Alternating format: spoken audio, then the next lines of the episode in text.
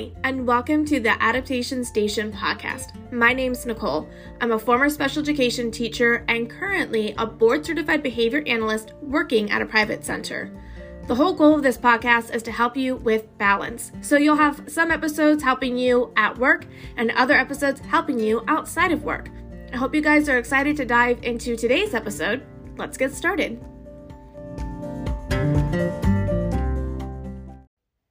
Data collection. It's the backbone of our classroom, but it can be really difficult to get up and running, and running being a key there. Even if you have a data collection system, sometimes when you walk into your classroom in the morning and you're short staffed, you have too many students, they have a lot of complex needs, you're trying to get them into multiple environments, you're trying to teach the content, you're trying to run different behavior protocols. Who has time to grab the data clipboard and take data? This was me. When I started teaching, I didn't take enough data. I didn't take good data. I didn't track my data. Technically, I took data, but I really didn't, and that was not okay. I didn't know what was going on with my students. I was always stressed out at progress note time. I was always stressed out writing IEPs.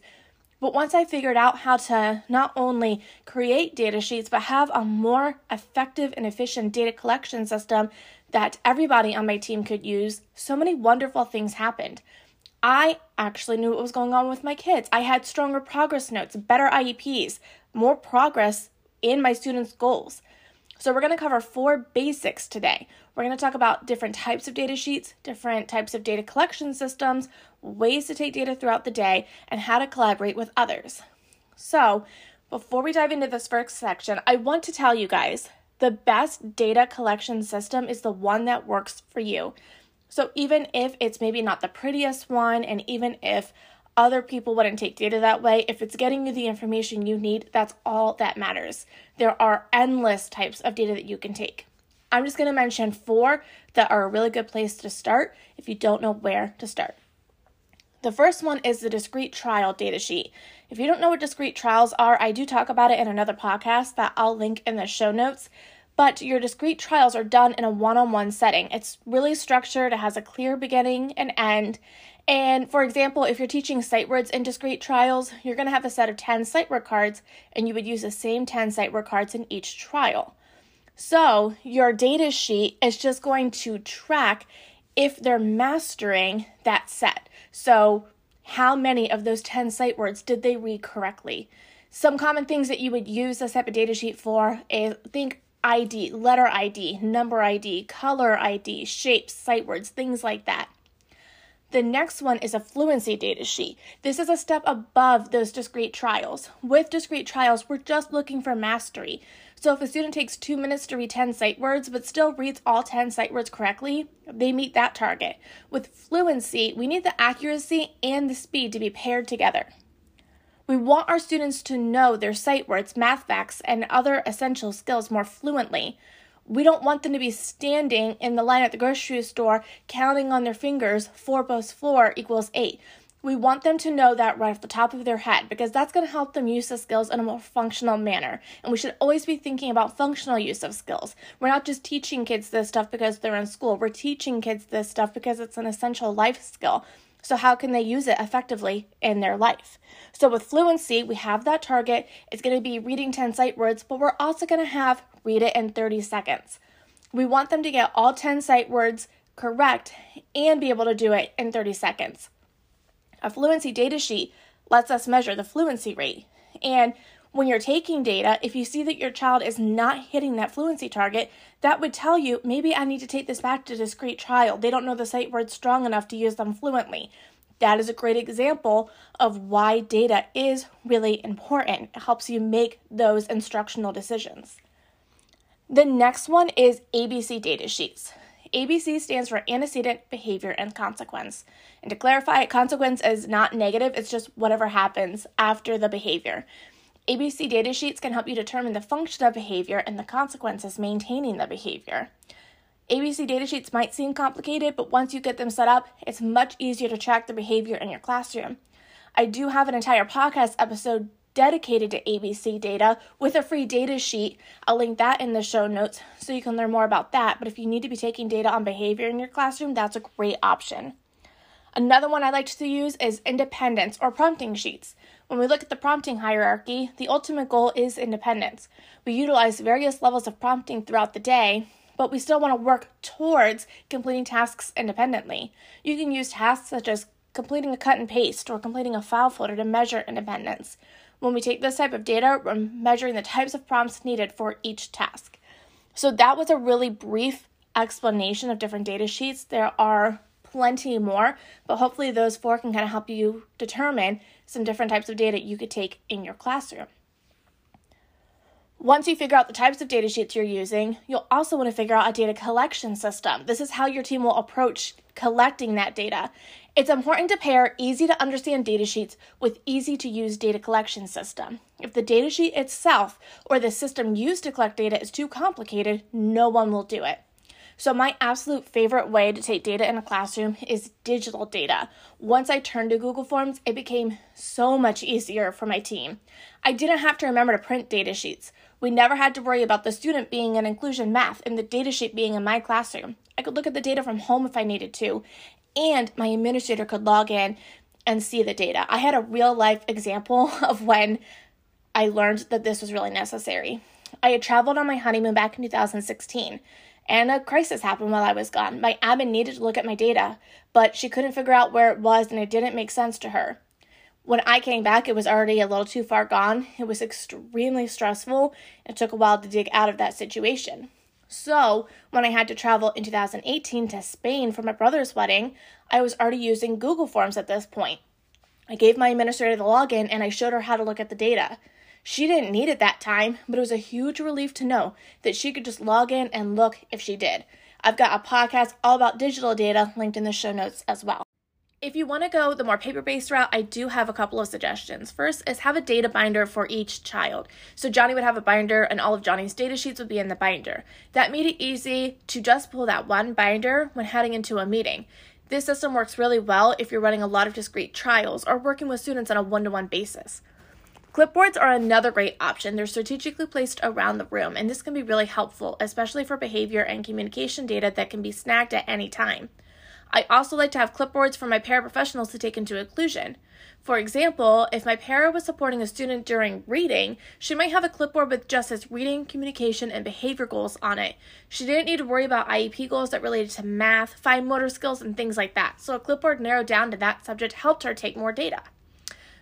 Also, when I told you guys a little bit ago that I had a big problem in 2016, here's kind of what happened. So I had data, as I already said, I wasn't taking a lot of data, but I was using all of these systems. So I had data binders, but I also had data clipboards, but I also had just random sheets that weren't on a clipboard, they were in a folder. I also took data on post it notes that were shoved into my planner, my backpack, sometimes my lunchbox. It was everywhere. So when someone else needed to see it, it didn't work.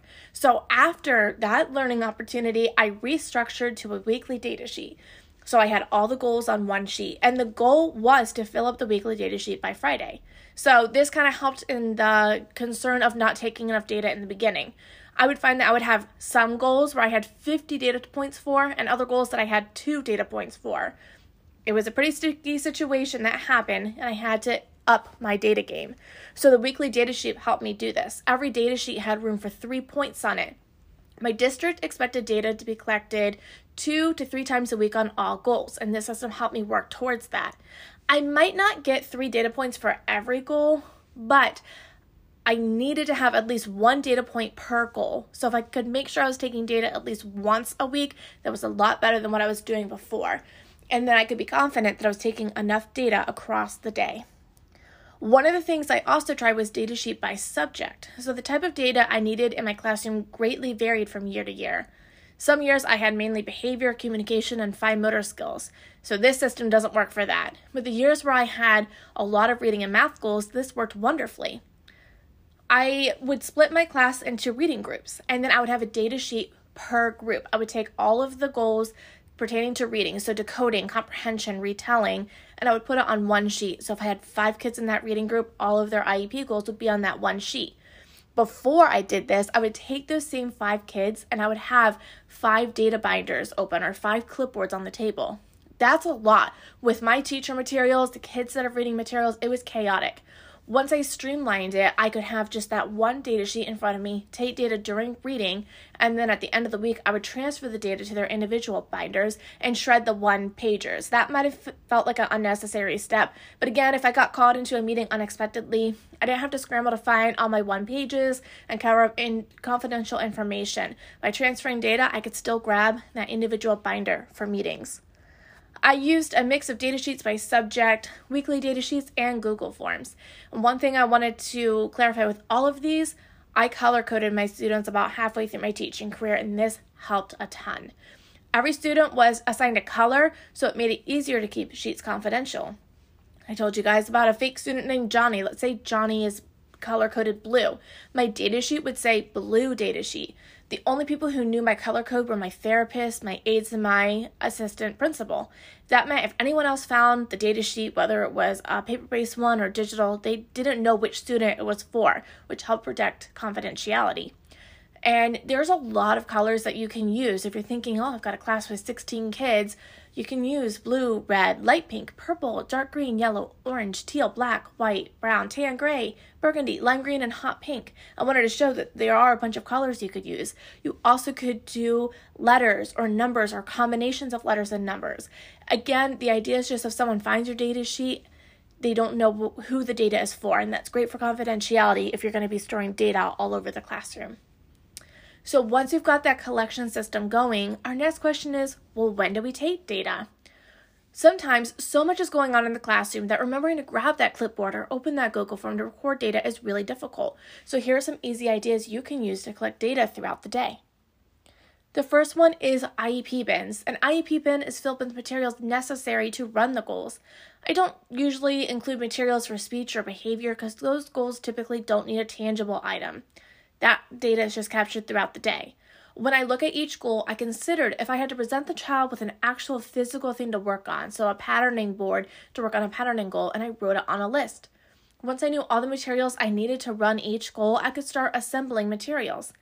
IEP, IEP bins usually had a lot of flashcards, file folders, manipulatives, hands on task cards. I might even put some worksheets in there.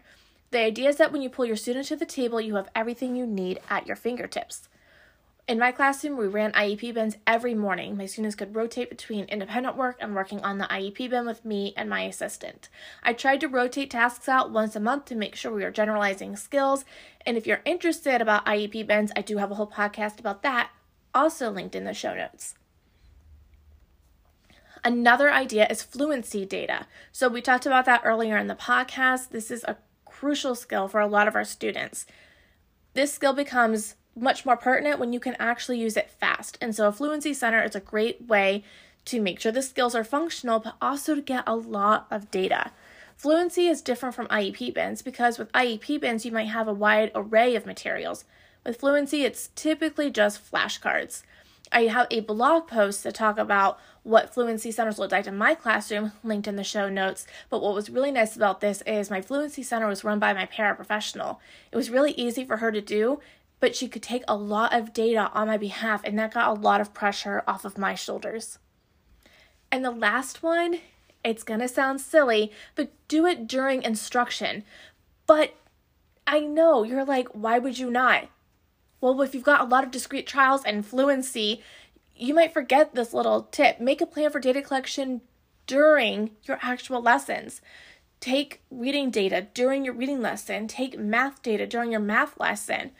Basically, the idea is if you can't find a time to take data, you're not going to take data. So know when you're targeting those reading goals, know when you're targeting those math goals, know when you're targeting those fine motor goals, speech goals, behavior goals. Have the system running so that way at the end of the quarter you don't go, "Oh my gosh, I never took data on this one goal." Been there, done that, it sucks. So just make your plan so you know when each type of data is being taken. And my next tip is collaboration on data collection. Your paras can and should be taking data. They spend as much time as you do with the students, and with some instances, they might be the only one with the student for a certain time of day. Think inclusion. If your student has a goal to raise their hand and wait to be called on, and your para is taking them to inclusion for 60 minutes a day, you need data for how that goal is working in the general education classroom. You will want to train your paras on taking data. I do have another podcast all about working with paras in general, linked in the show notes, but you'll want to make sure they understand how to take the data. This is where designing those easy to understand data sheets come into play. Consider having your para run a fluency center or do IEP bins. I trained my paras on how to take data during morning calendar, different areas where maybe I was teaching and couldn't realistically take data at the same time, but they could get that information for me, which helped me a ton. But it's also important to get feedback from your paras on the data collection system. Again, if it's not an easy to understand data sheet and an easy to use data collection system, they won't take the data. I had a scenario where my assistant had clipboards for inclusion. I had thought clipboards were simple, but she was supporting three different students. She found it really difficult to navigate all three clipboards while providing hand on math support during the really fast paced lesson. When we talked about it, I switched to one data sheet with all the math goals on it, and she would just transfer her data to individual data binders at the end of the week. This made it easier for her to collect quality data, which helped me in the end. We also want to be taking data on goals that are tagged by your related service providers. Work with both of these therapists to get input on your data sheet. Your speech therapist might have an easy idea for you to capture articulation data, and your occupational therapist might be able to help you design a system that gives her all of the information she needs regarding fine motor goals. I know this is a lot of information, but I hope it does help you get started. Data collection is something that you'll want to design before the school year, but also be willing to go back and adjust it as needs in your classroom change. But if you're not taking data, you're not going to be able to track progress. You're not going to be able to write strong and effective IEPs, and you're really just going to make your own job harder. Take it for somebody who went down that path. Data collection helps so much, so make a system that works and stick to it.